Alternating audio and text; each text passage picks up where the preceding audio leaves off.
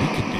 What we can we do? Oh, we could do live from Hawaiian Hut, and it's just me eating Oh, when shit, I'm really high, We and I'm should. just macking Live down from Hawaiian Hawaiian Hut. Hut. Dude, we bringing Hawaiian Hut in this bitch. That's and then what we we're could we doing. could do Oh, the yeah. next episode is the down. morning after at the point I come get some eggs And then we had to do an bacons, episode where Matt Casey tattoos Heckleproof on my ass cheek. right live. But we working off the uh the Hawaiian Hut on the treadmill at the Courthouse. courthouse. Wearing sweatbands, courthouse Yeah. sweatbands. And then finally, the end of the Hot Wings night. challenge wearing courthouse sweatbands. And at the end of the night, you go out and check out a Rogue Comedy oh, Underground show. oh. It's, just, it's it's a trifecta. So you go to Maddie's on Friday, then go to Chadwick's on Saturday. Oh, Yes, there it is. sir. See, There look it at that! And come do an open house with me on Sunday. Oh, shit! Look at that. And come do porn in Oh. Levi's sex dungeon on Yeah, Monday bro. evening because you know it's got to be at a weird time. It's the Heckleproof Comedy Podcast with Zach Bolton and Carl Lee and Maddie J.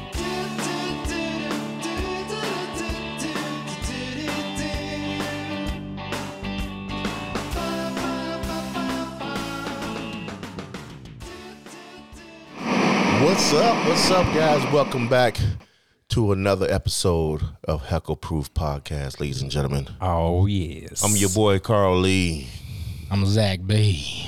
and I am Maddie J. and we are Heckleproof. It's been a while. We're in a new studio space, live from, from Levi's sex Got a dungeon. new spot. Mm-hmm.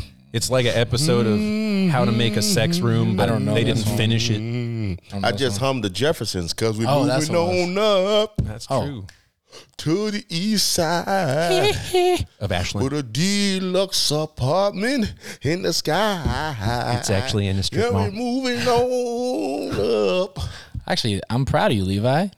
Yeah, we are. We are. Pre- Oh, this no. is the first time I've ever known Levi to be housed. I don't know what you're doing illegally to afford this, but you're doing a great job of it. This dude got like this shit look like a pawn shop and Best Buy and a Goodwill and a Barnes and Noble with the bookshelf back. in one. It looks like the employee break look. room at the Piggly Wiggly. it looked like some of everything. That's what it should be called. Some of everything. Well, it's a good thing, you know. It's like Levi, you know, Levi's overcome a lot, and and that's what this episode is about, actually. Yeah. Talking about you know following your dreams, and when you're following your dreams, you're trying to do your thing. A lot of times there's adversity, and this is all about how to overcome the adversity that's in the way of you doing what you want to do. Mm-hmm. Preach. That's right. And Levi's making a bunch of noise to create some adversity for us right now He in the studio. I don't even know what he's doing. He's moving a ladder around. This is um, yeah. this, he, he's definitely not charging us for this episode. yeah, we I don't can think anymore. Still, he can overcome this shit he about to do. See if you can yeah, He's now climbing up to the rafters, which I can only assume with means some, he, he's going with to some commit ankle suicide. socks on, Yeah. He's- climbing up the ladder, looking like he going to get what's the girl name had a long hair? Rapun- yeah, Rapunzel. exactly. Yeah. That's what he look like. He going to get some Rapunzel, Rapunzel. Rapunzel. Come here, girl. Well, uh, it's Levi's overcome the adversity of being homeless, and he's now homed. And so we're we're uh, real proud of you for that, Levi. Thank you so much for having us into your new home. Yeah, appreciate it. And uh, I know personally, uh, I like to try a lot of stuff, hobby wise, new things all the time. Like I'm Yeah. never satisfied. I'm always a student of something new, so I've always got to have a project or a hobby that I'm trying to aim for.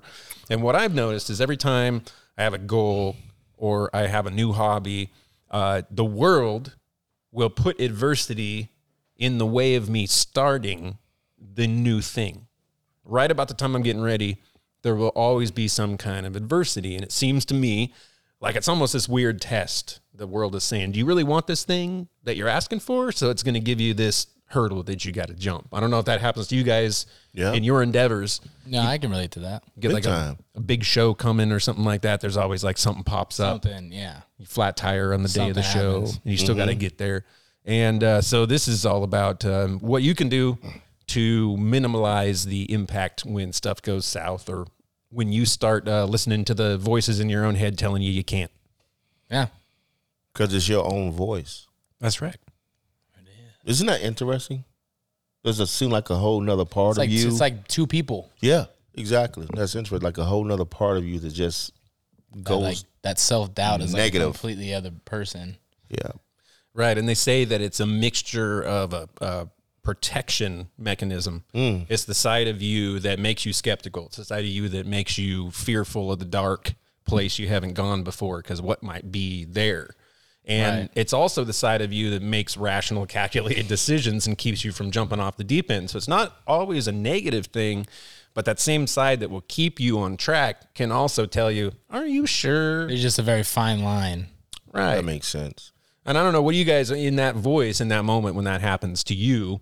What's that voice tell you? I think it depends on the situation. Me too. Yeah, the situation. Um, I've been very fortunate that a lot of things have. I never really had to ask anything. It seemed like God, universe, source, whatever you want to refer to them as, has bring something to me because I, I, I, I just believe um, um, the timing is right, and so when it comes, what I ha- what I do have to realize is okay, relax and still let the process play out Yeah. because I'll get a phone call for for something big, whether it's stand up or whether it's in mental health or just something comes my way, and now I'm excited. Like for example, man, I just was like booked for um to do cruises with uh Boyz II Men. Temptations going to be on there En Vogue, and I was going to be the comedian, and um, I was like stoked. I'm Yeah. going about my business like this shit is happening. Right. My wife was excited, and just like, cause you know, Boyz II Men, my band, I'm just Yeah. excited. Uh, and then I was trying to get some details figured out, as far as getting my wife uh, accommodation set up, and then I got the word that it wasn't happening because he discovered me too late. They already had lineups, he was just like, "I can't get you in this." And I was just like, and I and immediately I was just like, "Cool, Yeah, you didn't really affect yeah, you. cool." You know, but then there's other opportunities that come for something else. That was just like a wasn't it wasn't meant to be then kind of. right? Yeah, So do you think do you think that's like uh you has it always been that way for you or is that just like years of growth and Yeah, that's under- it. understanding? yeah. Years of growth, faith, and just Yeah. knowing I'm always going to be very fortunate, and blessed to get mine. Totally. Right. Whether whether it's in the moment or whether it's the next year when they call you. Yeah. Because you were so cool Yeah. about them needing to move Yeah. the schedule and be like, yeah, we do want to work with him. Yeah, Let's exactly. it. So- Totally. and and because I remember, man, the same thing happened to me with um when Snoop Dogg had his TV show Doggy Fizzle. Remember Oh, that? yeah. Had a sketch comedy show similar to Dave Chappelle's. That's where he came get he got his inspiration from. I got contacted about auditioning, and as soon as I was making plans to audition, the show got canceled. And it was like, God damn. Dang. It's like, why even show it Yeah. to me if I Right. can't Yeah, get the it? show got canceled. That was in 03. But you're right. That's a good point. Why even show it? Why even come my way? But that's a good point. That's something I never thought about a process. Well, and in that moment, like for example, um, you know, faith means something different to everybody. Sometimes faith is a religious faith. Sometimes it's faith in yourself. Sometimes for some people, it's faith in the universe or a higher uh, order of things, right? But uh, in a way, that could be your test, right? Because here you're putting something out there like, I want this big thing. I want this big show, working with people I haven't worked with before, push myself. So this could be that thing where the universe is testing you, going, "How bad do you want it?" Because if the first time I tell you you can't have it, you get mad and you walk away and say, "I'm never working with that booker again," then maybe you short your own opportunity. Whereas if you have that faith in yourself, Yeah. and in your higher power, On the belief. That, Yeah. right? it'll It's like what's not meant for me now is meant for me later. Because I can Yeah. go to the other side. Well, it's just not meant for me. I'm never going to get it. I could just totally be negative thinking. And is that how the younger Carl would have reacted? That's if a you- good If you lost a big opportunity, how would how would Carl at you know thirty? Yeah, probably would have probably would have shook him up. Would have shook him up. But uh, I was very fortunate too because a lot of things that did come my way, so a lot of it stuck, and it was just like things I never thought about, things I didn't pursue, things I wasn't going after would just fall in my lap. Yeah. and it was just like, oh shit. So I had those moments, things I did not even. It ju- but the same thing was with the um, Soul Train um, cruise. That's what it would have been, Soul Train cruise. That the doggy fizzle stuff, everything just was just coming my way. It was like, oh, but some things I guess was like almost like God saying, "You're almost there." Yeah. You know it's I mean? almost Like, your it's almost your turn. like putting something in front of you, to putting these, you know, so you can, you know, start putting in the labor so you can receive receive your fruits on another level. And that's all I did was just started to focus my eyes on on a level. Because once you show me something and I was this close, that means I'm on that level. I'm meant to be there. For You're, now, you're at let least part of the that- conversation, Yep. which is a big thing to even be yeah. talked about. So in that. let me make that shift to totally put myself in that space to know like uh, I'm gonna be the equivalent of that. You know, never. You know, like you can be shocked to feel like mean that's happening to me because you doubt yourself when you think how does how does this come along you, or you could be the total opposite. Like you goddamn right, it's supposed to be mine. Right. You Yeah. know, and No, that's totally. where And I was going to ask that same thing of Zach. I mean, being in real estate, it's something that you have to work for and you have to earn. You get your license, you learn as much as you can, you shadow Right. other people, and then you get, you know, your first few listings. But then all of a sudden you get that big listing. Yeah, right. The one big- that you almost feel like, or- oh man, like, you know, this is a little early for this to be happening. So when that happens to you in that sort of phase, when you when you first got that, um, what was your mind telling you? Uh, I mean, my thought process has always kind of just been, even with real estate. I mean, everything that I've done work wise, a lot of times has been in, in the sales industry, and it's just been on different scales. So the process is already like so familiar to me as far as like working with clientele. Um, and then doing transactions and then having one that was bigger, it's the same exact process as if I were selling like a, you know, $50,000 mobile home, um, or manufactured home, I should say, um, as selling a $5 million mansion. The processes are all the same as far as like the inspection period and, um, the contract, um, uh, the addendums and everything are all the same. So it wasn't. It's not like a. It's it's getting past that mindset of like, oh, this is a huge deal. Don't fuck it up. It's just like having that confidence and being like, hey, I know what I'm doing. I'm a professional for a reason. You can, you know, you can have the confidence in me to get this done, Right. And then in, in being a professional and myself as well. And being a professional in anything, uh, there's always that first one Oh, that's where you don't really have any history to draw from. You're in the moment. You got to close this deal. Yeah.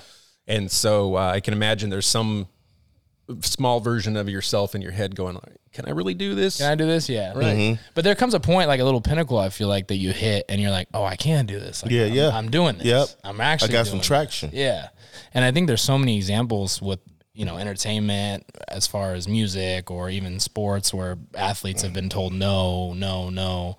You know, Michael Jordan was cut from his high school basketball team, and he went on to be the greatest player to ever play the game. Mm-hmm. And that's crazy because he could have just given it up right there and been like, "Oh, I wasn't meant to play basketball." right? And I think that's so important is whenever you're starting something new, is uh, you don't have a confidence to draw from yet. Right. But uh, sometimes I find little other things in your life you could draw confidences from those and take them to that. Like I think about sometimes if I'm in a, a big interview for a job and I'm going, oh wow, you know, I finally scored this interview, and then you get that what I uh, hear referred to as imposter syndrome, right? Where your brain's telling you like, are you good enough? Can you really? Yeah, do- yeah. Are you yeah, qualified? kind of self sabotage yourself. right a little and, bit. and when that happens i mean you it can easily make you shrink up and not perform Yeah. uh in, in the middle of that interview all of a sudden you're not confident there's a lot More of things reserved. Yes. that can happen and uh oftentimes i know for me one thing that helps out when that self-doubt comes is i look at past experiences that were really challenging whether it's emotionally or physical or mental or maybe all three Yeah. and realize like, well, if I did that, if I did that thing, I should be able to do this thing. Yeah, totally. And a great uh, local uh, kind of legend guy, Tipo Vernado, he was a local spoken word poet, um, just all around fantastic human. But I remember him always saying like uh, the the ladder to success, every rung is made of a mistake that you learn from. So you can't climb up there without having made those mistakes and Yeah. learning from those mistakes.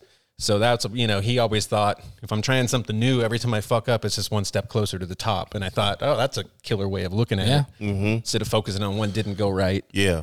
he's just looking at it like you know if there's ten rungs on the ladder, he's just going nine. Something else happens, eight. Yeah. You know, pretty soon you're at that that top. Yeah. I, I think I think you're right when it comes to like pulling that confidence and that experience from other other parts of your life and using it and you know, like you said, new endeavors or, or, or an interview or something that you haven't done before. Um, and I think that's how you gain like that process and that and that voice in your head of I can do this, you know, like I Yeah. can do anything, and that faith or, or whatever it may be that whatever faith you believe in. But I think that is, um, I think you hit it on the head, Maddie. That that is the key to building that habit of that voice and using it in different areas of your life. Right. I remember the first couple big comedy opportunities I had that popped that self doubt popped into my mind like, oh man, you Oh, know, yeah. what am I going to do now? I want to represent myself and and should I change my routine? Should I do all this? And uh, you know, needing to to draw from something. I talked to other comics that I knew in the business and said like, man, what was it like for you in your first real big opportunity? What did you do? What did you tell yourself? And it's funny because everybody's process is different. But um, a, a great friend of mine, who I won't name because of his answer, he said, uh, "It doesn't matter how many shows I do, I'm always terrified until the first first joke hits." And this guy has done really, really big like shows. that. And I just, uh, I always try to remember that too. You know, it's it's like you know, get through that first joke. It's, Yeah. almost, almost a metaphor for life. Get through that first mistake, Yeah. and then all of a sudden you realize it's not so bad to make a mistake when you're trying something new. Yeah. The, the actually I, I can relate to that a lot because as you guys know, last summer, not this summer, last summer I started doing stand up and uh, I did my first big opportunity, like you said, was at Los Arcos. We put on a show and there was like four or five comedians and I was second to last. And uh, there was is- no there that's- was that's pressure in of itself. yeah, to be yeah, on the yeah. end of the show. There was there wasn't a yeah, there wasn't a we weren't trying to promote it as like a particular order, but it was just like they're like he's you know I, I brought a lot of the audience, Yeah. so he's like we'll have you go second to last. So um, there was probably like 130, 140 people. It was a good crowd. That's was a big. That's it a big was- crowd for a first was- time. Yeah, good. for my That's first like real, other than like open mic stuff. So I, you know, I get there and I see a lot of familiar faces. I'm welcoming people. I was early, and uh, we go back into the little area where we had kind of curtained off, and I'm getting ready to go up, and I'm going over my jokes, and I'm starting to get real nervous, and I'm like, shit, man, this is crazy. Like this is it. But the All moment, my people are here. yeah, we played intro songs too, which we were just kind of joking around. I played uh I played Bad Bunny, that Mexican artist for mine. it was Yeah. funny. So I got up there and I'm all dancing and um and right like right when I I was still nervous when I was walking up on stage and right when I started talking, I was just like something hit me and I was just like, dude, you could do this. You've been through I, Yeah. like it's like stuff flashed in my head. I'm like, dude, I've been through so much shit in my life. Like this is nothing. Like this is what you've always wanted to do. And I and I just like at that point uh, my nerves were calmed. I Yep. did my thing and I was like, dude, this was sick. Like I felt so Yeah. good. Right. I felt so good. I, I I gave a really I only did like 20 minutes, but I And that's a, killed it. that's a good point of what you did. You allowed yourself to pull confidence, Yeah. right? And Right. and some people From other areas. Some people have a little bit of trouble with that because they feel like if they're too confident, it'll come off Yeah. as arrogant. A lot of the new guys in comedy, like I don't want to feel, I don't want to look cocky. Yeah. And at the same time, um, in anything, there's a certain amount of fake it till you make it. You know what I mean? Oh, And yeah. You got to Oh, get through yeah. that first thing. Yeah. Oh yeah. Well, there was a point too in that show that I had never done anything like this, but there were people in a table to the left and they were there to see somebody else and I could hear them talking and I never understood. I always heard you at Chadwick's, you know, talking about people talking and like keep it down. And I never understood how much you could actually hear when you're up there. And it's like, it was loud. It was like I was having a conversation with these people where they were trying to talk to me. So I looked, I was like, hey, could you guys shut up? I'm like, I promise whatever you're talking about, my shit's funnier. So you paid to see me. You Yeah. can talk about whatever you're talking about after. And they were, fi- they like stopped talking after Yeah. that. But I was like, dang, I didn't know you could actually hear that much. Oh yeah, man. Well, I like relating it to comedy. You know, this being a comedy podcast, we don't often Yeah. talk a lot necessarily about the ins and outs of of doing comedy. But Yeah. I remember uh, I had written some jokes for a friend of mine to test out whether or not my writing was going to work, and watching him do those jokes on stage and then them working was one of the things when I finally got up and did stand up. That was what I was pulling from. It's like I've been funny before. It's just somebody else said it. Yeah. That's actually funny. I think the thing is, is once you starting from the bottom and just watching your your watching the the, the progress and the process happen. That's the most um, the best thing you can experience. Like especially in stand up, in real estate because stand up, you see the big dogs. Yeah. In real estate, you see the big dogs. You see the billboards. Oh yeah. You see all. I that. work with them. Yeah, exactly. so you have something to refer to, and and that's the key having something to refer to because you got pretty sure you have mentors yeah. Totally. and same thing with me, and they were the ones who I always looked at Yeah. something to refer to to say okay this is what it takes and that's what it's about And to be honest, like back to like what you asked me about doing big deals and stuff like that, that's what made me the most nervous and created some of that self doubt is when I would do a transaction with one of those big dogs. Right. And I'm just like, oh, Doubt, doubt that's not normally there. it's like, ah, you know, I'm doing I'm doing a deal with one of the best real estate agent, a one percent agent in the nation right now. Yep. right. like this is crazy. You know i don't want to mess this up. I don't want them to think i can't handle this or i you know. But also from that that helped me draw the confidence of okay i got to make sure that i do everything that i can do to to make this deal yeah work. exactly because i'm in the room. Mm-hmm. I'm here mm-hmm. for a reason. And that's when i start dawning on me every time i turn around. I'm over the years just keep working with big names. I'm just like i'm here Yeah, as your resume as your resume builds, Yeah, and you think more and more. And a, a friend of mine asked me that about um, when we did that Criterion show. He Mm-hmm. goes, he goes, uh, man, were you nervous because you're opening that show? You know, and that's a lot of people. And it's like, well, I'm nervous every time I do comedy in a small way, but it's more about I'm nervous that I'm going to give you a good show. Right That's It- it. It's never necessarily about me thinking about is this individual joke landing or whatever. It's like, did the people walk away with a good show or did the people walk away with a good transaction? In Totally. your case, Yeah. How did it feel for everybody that was in the room?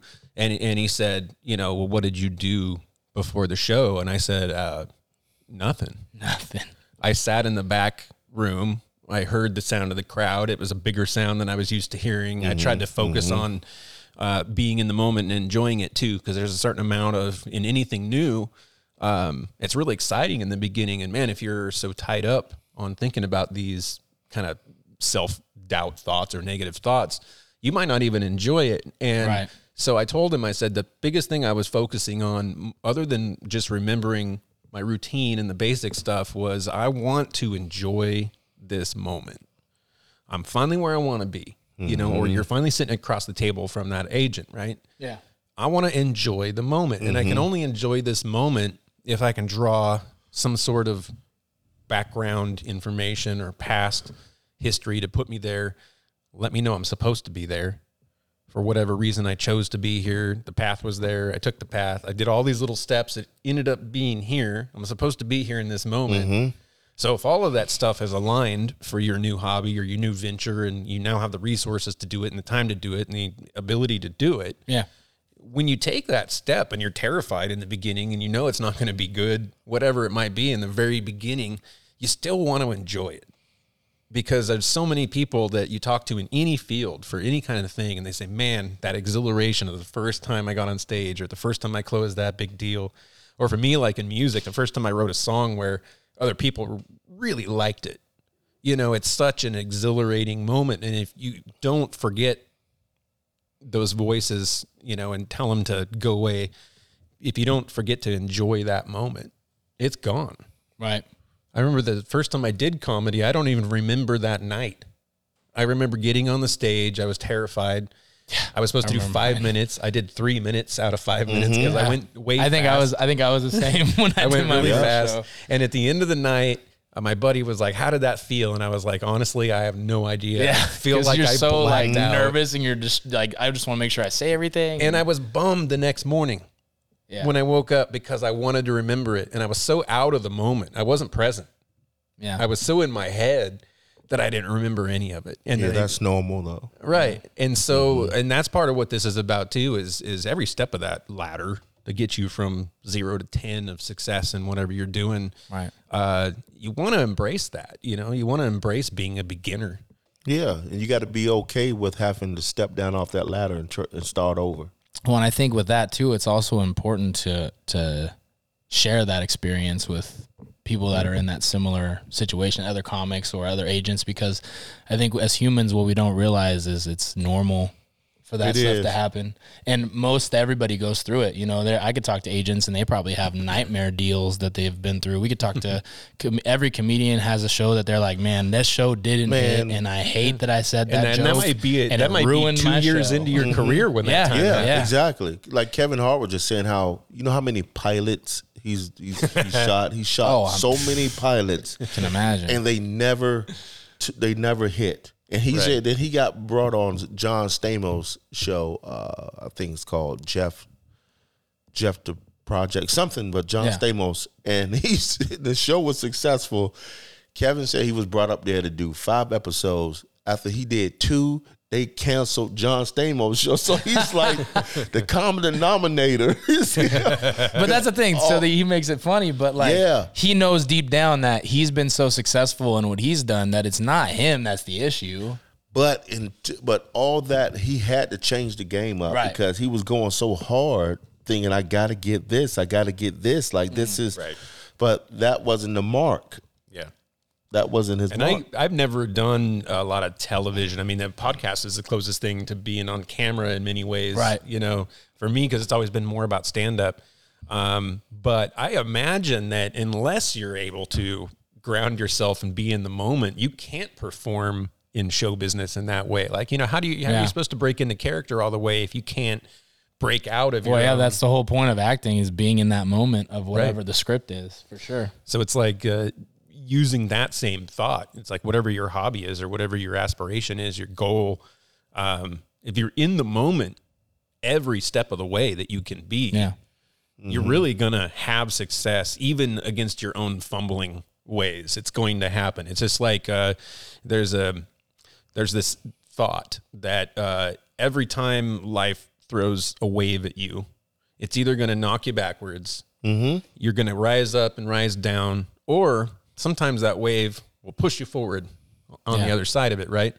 And so it's about learning to enjoy surfing yeah, and not worrying about if that wave is going to be a That's it. forward or backwards. Yeah. It's Yeah. just Yeah. learning to enjoy the ocean right in the moment. And uh, yeah, you might get smacked by your board sometimes when that big wave comes, but you also have to laugh about that. That's a memory in and of itself. You're going to tell your friends It that ebbs story. and flows. yeah. I've been in situations that, um, that were huge, but it wasn't meant for me. I wasn't ready for it. Uh, it felt like shit. Felt crappy. The experience. Did you ever But I- have one of those where you let self doubt? Yeah, yeah. Take I over? think I, th- I think I did was the Def Comedy Jam audition. Oh, okay. Oh man, that's big. I think that was one, But even with that, you made it through on that. but audition. that was Last Comic Stand. oh, that was last comment. But Def, Def Comedy That's Jam, right, I that's got uh, I got brought out to Detroit to do it, and um, I wasn't used to. I I come up I came up with diverse rooms, Hmm. and Def Jam is we all know that's predominantly black. yeah. And then I get in that room, and all the comics that are there, all the people you've seen on Def Jam before, all the all the black shows, they were there, and I just did not click. That wasn't my Yeah. my thing, my stick. That wasn't my show, my stick, whatever. And it didn't work for me. It didn't feel right. So I just went through it, and I just knew like so much for that. Are you sure it wasn't an actual like deaf jam? De- it was deaf people. They just couldn't hear the jokes. Yeah, I think that's what it is. Is that? you- Yeah, because one of them just kept It's doing just- like this to her friend. So it, did you? And uh, this She is, was laughing. Here's a very white question of me to ask. Very white question. Did you have imposter syndrome like you weren't black enough in that room? Yep, wow. exactly. Dang. Yep, and That's crazy. but the thing is, what what's cool is I look back, the people who found me and brought me in, they believed in me. They saw mm-hmm. something. Mm-hmm. So then I had another. I was in I was in Birmingham, Alabama, and the club owner said BET is coming through. They're doing auditions. He called me up in my hotel room. Was like, I want you to come down. I want them to see you. And I'm like, all right, I go down there. It didn't go. It didn't go, and it might be going back to what Maddie said. I wasn't black enough, but the fact that some Well, and that's not a real thing, but that's a thing that you can tell yourself. You know what I mean? Yeah. Because like you feeling that way could have even held back your routine that normally would have been confident and pulled more laps. Yeah, I can't even. I don't even know what I did a room like that that I felt like I was too poor. that makes sense. And honestly, I looked around the room and everyone in there looked like country club plus 10. I Yeah. mean, You I'm looking feeling. around at these people and, and even what they're wearing, and I'm going like, oh man, okay, this is a different element. And I was not raised in that environment at all. Mm-hmm. You know, like what we thought was a fancy restaurant, those people would have laughed at. Yeah. You know what I mean? And and I had a bad set that night because I had this imposter syndrome of like I'm not rich enough to make these people laugh. What can I? don't- what can I say that's going to relate to your Right, rich Right, yeah, yeah, These yeah. people don't understand my world. You know what I mean? Well, how are they gonna laugh? That's it, And man. here's the thing: if I would have let myself just be myself Right. confidently, Mm-hmm. do my normal routine the way I'd love to do it, chances are it breaks through because that's normally Yeah. what happens in my shows. Is people uh, come up to me after the shows and they look like people that never enjoy my comedy, and it's because Mm-hmm. it breaks through. They're not used to it. Just getting in our But, head. but if I come out, yeah, and I'm in my head, you know, like I was, it can ruin your Yeah. whole thing. I've done that with music Yeah. shows. I've, I, you know, I read the room and I thought maybe it wasn't going well, and I let it affect my performance. And then I've had nights where that happens on stage, and as soon as it happens, I'm like, nope, not today, Satan. Yeah. You know, I'm supposed to be up here. You just That take was the so reins. white. I know what I'm doing. Not today, Satan. Not today, Not Satan. today, devil. exactly. There we go. But no, I think the adversity was going through the ups and downs, Mm-hmm. having you know not being able to walk, you know, get in them rooms, not being able to get in with the click, Ju- ju- just being able to create uh, that just allowed me to start creating my own lane. That creates the humbleness too of Stay it. true to who I am and where I want to be. I, I feel like that creates the humbleness of it too, because that's what, when you have the highs and then you've experienced the lows Yeah. as well. You know that it's like, okay, this could either be really good or it could be really bad. So, you know, and the thing is, is I've always stayed in my lane and, and stayed true to who I am. Growing up in the projects in the ghetto, Mm. it was nothing but crime and dope game and, and a bunch of bullshit around me. But I was never going that way. I never resorted to that. I always Right. stayed true to. I just want to be an entertainer. I was staying true to being Michael Jackson, New Edition, just enjoying myself. And like so I'm going to be on that marquee no matter what it is, whether or not I'm a I'm just performer or not. I just didn't want to do that, and I was made fun of because I was looking. I was dressed like a breakdance. I was just like Michael Jackson. I was dressing like uh, New Edition. Years went by. I was just like Bell Biv DeVoe. I was just if like Bobby Brown. if I you didn't dress a little bit like Michael Jackson, you're lying. Exactly, you are a damn You are a liar. liar. If You you were a lying. teenager, Everybody took something at that from ti- Michael. yeah, but I stayed true to it, and where I come from, that was made fun of, and they, but you know, I wasn't like the rest of them, and that's the way I've I've continued this journey in the stand up game. I'm not like you, and that's good. I'm okay. Yeah. because when I started getting like you. in, and That should ev- be the name of a book. I'm not Yeah. like you, and that's okay. That's a that's okay because title. I'm killing.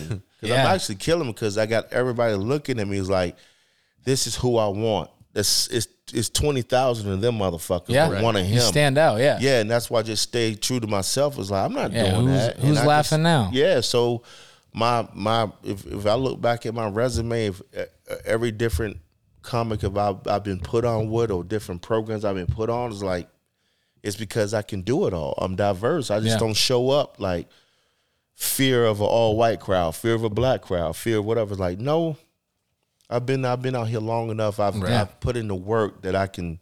and at some point, you look at it like a challenge instead of That's something you're afraid of. It's, Yeah, it's like, that's oh it. shit, I got an all white crowd tonight, or Man, oh, that's you know, what it is. It's a challenge to become a challenge. mean, shit, like, yeah, you've done shows at the country club and stuff all the time, and Yeah. those probably those people probably laugh some of the hardest. Yeah, man. your I've, jokes. I've done, and I'll go in front of, I'll do corporate gigs like sheriff Yeah. department. Mm-hmm. I'll say 80% of them never went to a comedy show. Yeah, Right.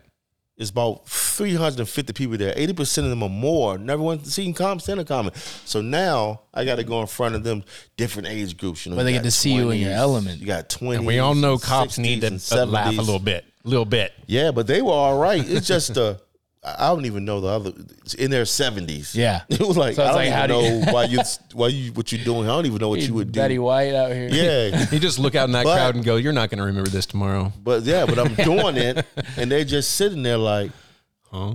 and then when they get done, you get done, they walk up to you and like, we needed that, that's so. but awesome. they've Yeah. never been to a comedy show, but Right? They're, they're almost like afraid to laugh really hard yeah, because they don't want to be that loud. They're like I've know? never I've never done this. So yeah, this environment wasn't you know, we came here for the sheriff banquet, Yeah. and we so happened to have stand up comedy and entertainment. yeah. Well, that's a that's that uh, a lot of I mean that new uh, stand up comedian. Well, he's not new, but he's newer to the scene. Matt Rife, you heard?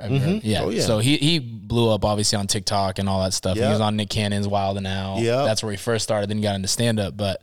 Um, at his show, he'll always ask like, "Hey, how, how many of you is it your first time being at a comedy show?" And it's like a decent size of the crowd because they were just drawn to like him, Him. doing his thing, his element, and you know, seeing seeing him do his his thing. And um, a lot of people always want him to like do crowd work.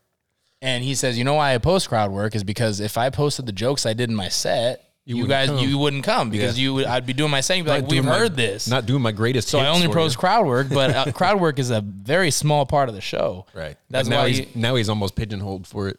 I always Yeah. say that there's a lot of female. Yeah. There's a lot of female Matt Rife fans. it is. Right. Oh yeah, totally. It's because of his image, and he's like a Justin Bieber. Well, looking no, I think there's two kinds of women. There's a women that are Matt Rife fans, Right. And there's women that have been victimized by men that look exactly like Matt Rife. and he's the trigger for them. They're He's a trigger. That's hilarious. He's, He's a a trigger. trigger. That's hilarious. Well, the other thing I, I the one thing I know uh, from doing shows with Carl and from even like small little tiny shows that I'd offer Carl in the very beginning when I didn't really even have much to offer is like Carl, please come do my tiny ass show, which he did. He did a couple, couple times, you know. Uh, but Carl, by example, uh, Carl's grateful. And what I've noticed in any endeavor, whatever it is, the more grateful you are about the fact that you're doing it, the fact that you have the venue to do it, or the opportunity to do it, the people and the connections to do it, the supplies, the money, the time, the effort, the fact that you have that, if you're grateful for every little bit that you can be, I'm grateful that I get a chance to be up on stage. I'm gonna, even if my show doesn't go well, I'm going to talk to the booker and tell him I'm grateful Right. to be there.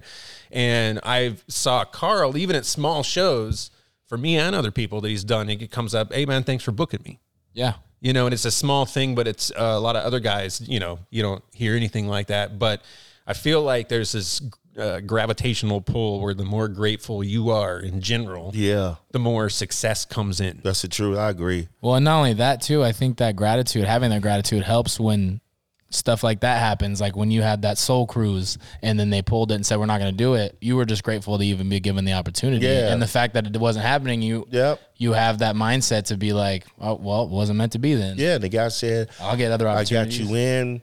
You know, we'll look at next year. I'm like, oh, that's cool, but because because I'm never falling short of gigs because uh, I always say I don't, I'm not hurting for stage time and I don't do it for money. You know, so I go all the way back to say I'm actually doing what I set my mind to do when I was a teenager when I saw Eddie Murphy. I'm Yeah. doing it. I'm yeah. doing it, and I do it on big levels. So I'm good. I'm doing it. You know what I mean? So that gratitude always coming in. Like I'm just grateful that I'm doing it. I actually did it. And I'm looking back over the years, like I'm still doing like this is crazy. You know what I mean? I'm still doing it. And Yeah. and even in my mind, I'm like, I know I'm gonna meet Eddie Murphy one day. You know what I mean? Even that's part of like, I know I'm gonna meet him because I'm supposed to. Heck supposed to, but because he's the reason why. So I know I'm gonna meet Eddie. Yeah. But you guys are like the same age, right? I think no, Eddie my dad. He's my daddy, dude. Oh, that's solid. But no, Eddie, I don't know how it is. Every single episode, you manage to make an age joke, and somehow it lands. Like that's what it, when he first was like, "I'm gonna do comedy." Most guys, I'm like, mm, you know, uh, yeah, let's work on it first. With Zach, I was probably like, "You're probably gonna find, you're fine." it's like Carl's uh, from everywhere routine. You know, I grew up in South Oh gosh, man. Detroit. We always hit that. South he already Detroit. said that. I was in Birmingham. He was on the- I was in Birmingham. I've been everywhere. He was on the I've opposite side of Eight Mile man. Tract. I've been everywhere. He's a gypsy. Which man. was a scary area to be. Eight Scary Mile. area. Oh, I'm Scary. sure. It was. No, but like uh, I I know um, every shitty music gig I've ever had that allowed me to get up there and play my stuff in the beginning when it was just me and a guitar. Yeah. I was grateful for every one of it. It didn't matter Heck if I was if I drove to some back alley, you Yeah. know, in Medford and played, you know, outside where there was no stage and Yeah. no lights. All the way to busking on the street and all that stuff, and I wish you could do that more with comedy. That that's what we should start. We should Busking? start comedy busking, where we just sit on the street, and as people walk by, we just tell them a one liner. You know, just real quick. Put a little, Exactly. put little cups out. Let's That do like would be we'll do the heckle, Heckleproof busking episode. Busking. The three of us just sit next to each other up against a wall with three cans, Just little one liners. little one liners. I people walk take by. any any sweet gig I get is all because I want to be on that stage because uh, small ones is my opportunity. I want to work on new stuff. Just like I reach out to Levi, I'll be like, hey, when you doing something so I could just work on some new stuff.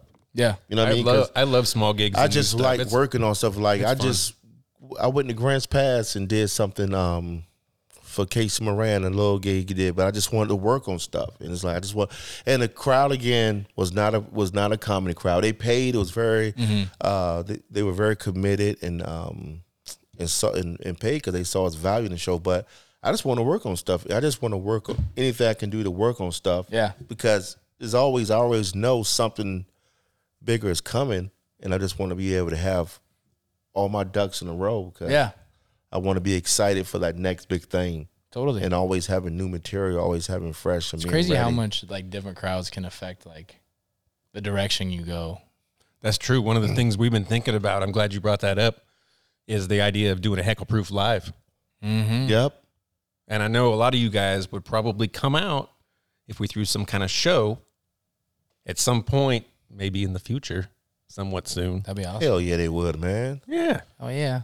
Maybe you guys could comment on our video and tell us where you want to see us in the Southern Oregon area, and we'll we'll also Set be looking up. around. But we've been flirting with this idea for a long time. Maybe we could even do, uh, you know, uh, have the audience throw out some ideas, and then we could do a quick five minute segment based on audience ideas. Yeah. Suggestions. Yeah. Audience suggestions. We'll come to That'd you. We'll come to your house if you got a doing an event at your damn house. to your bring house. Heckleproof. We'll do a show in your grandmother's basement. We Yeah.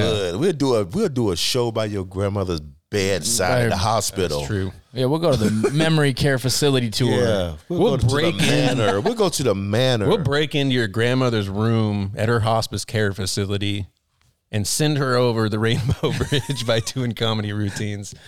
Uh, we really would. We really would. Laughing do to the- death. We'll do the all time That's our tour, Laughing to death. and to just Death. keep repeating our material. And you know why? Be- because we're grateful. we're so grateful for this Because podcast. we're grateful. We're trying We're to grateful. pull Let's in go to the memory success. care facilities and tell the same joke over and over exactly. again. We'll go to the all. Yeah, We'll all tell the same joke. You know, and that's which not a best. bad fucking plan because that's one of the things. Like, if you do too many shows in a row, you got to have a lot of material. But I could do the same memory care facility Boom. night after night Night and after just fucking I got kill ten. the I got same ten shows Yep. tonight, guys. Oh, that's an amazing Making idea. money. That is awesome. Alzheimer's comedy. I'm in it. Yeah. I am in it to win it. Now starring Matty J. Oh wow. I don't remember him from last night. No, you don't. I Remember him from 30 minutes ago? That's a bit in and of itself. oh man. That's funny. Well, uh, well, I appreciate you guys uh, sharing your stories with me and all Yeah, that stuff. The whole point of this episode was hopefully uh, anybody out there that's trying something new, you've been thinking about doing something new. I know a lot of people talk to me about the podcast that are interested in comedy, and so that's why sometimes I try to steer it in that direction a little bit, talk a little bit more about it, and Totally. but whether it's that or it's even just you know taking a shot at a promotion or something at work, whatever it is that you're shooting for, you know, uh, go online too. Look up more information about self doubt and what you can do to get around it. Uh, the biggest thing is really just acknowledging that it's always going to be a part Yeah. in the real Yeah. in the real far part of your mind. So it's going to be there, but it's about turning that volume down. Yeah. The it's ugly normal to head- have it, the but ugly hair would stick out. Yeah. it It's was normal to have it, stick his head out. you got to build the right practices. And and that and that just comes that's just part of the the, the evolution Mm-hmm. that's just part of your growth you got to have like that side of you that piece of you that just stir you to the opposite side you got to Yeah. have it that's just the way it is i feel like no go, I agree. Well, you I agree. guys, I'm happy to be back doing the podcast Heck again yeah. here Back. in a new spot. Back. we're back, doing it. Back, Like back with the spinal boys. Right. Thanks, Levi, for your illegal warehouse. Illegal. Illegal Huh? trafficking. I forgot to roll cameras. You guys down to do that all over again? Yeah. Yeah. Sounds perfect. in We'll a probably couple do of it. days We could probably do it with more feeling. One more time with more feeling. Yep. Levi. As always, look for Heckleproof online at Yeah. heckleproofpodcast.com. You can find our podcast streaming anywhere that fine podcasts are available to stream. And uh, also, you know, just wanted to thank the guys. I'm grateful Hey. to be able to do this podcast with these fine gentlemen. Telling you, man. Grateful to do it with you guys, man. Telling you. Don't forget to like and subscribe, and follow us wherever fine podcasts are streaming.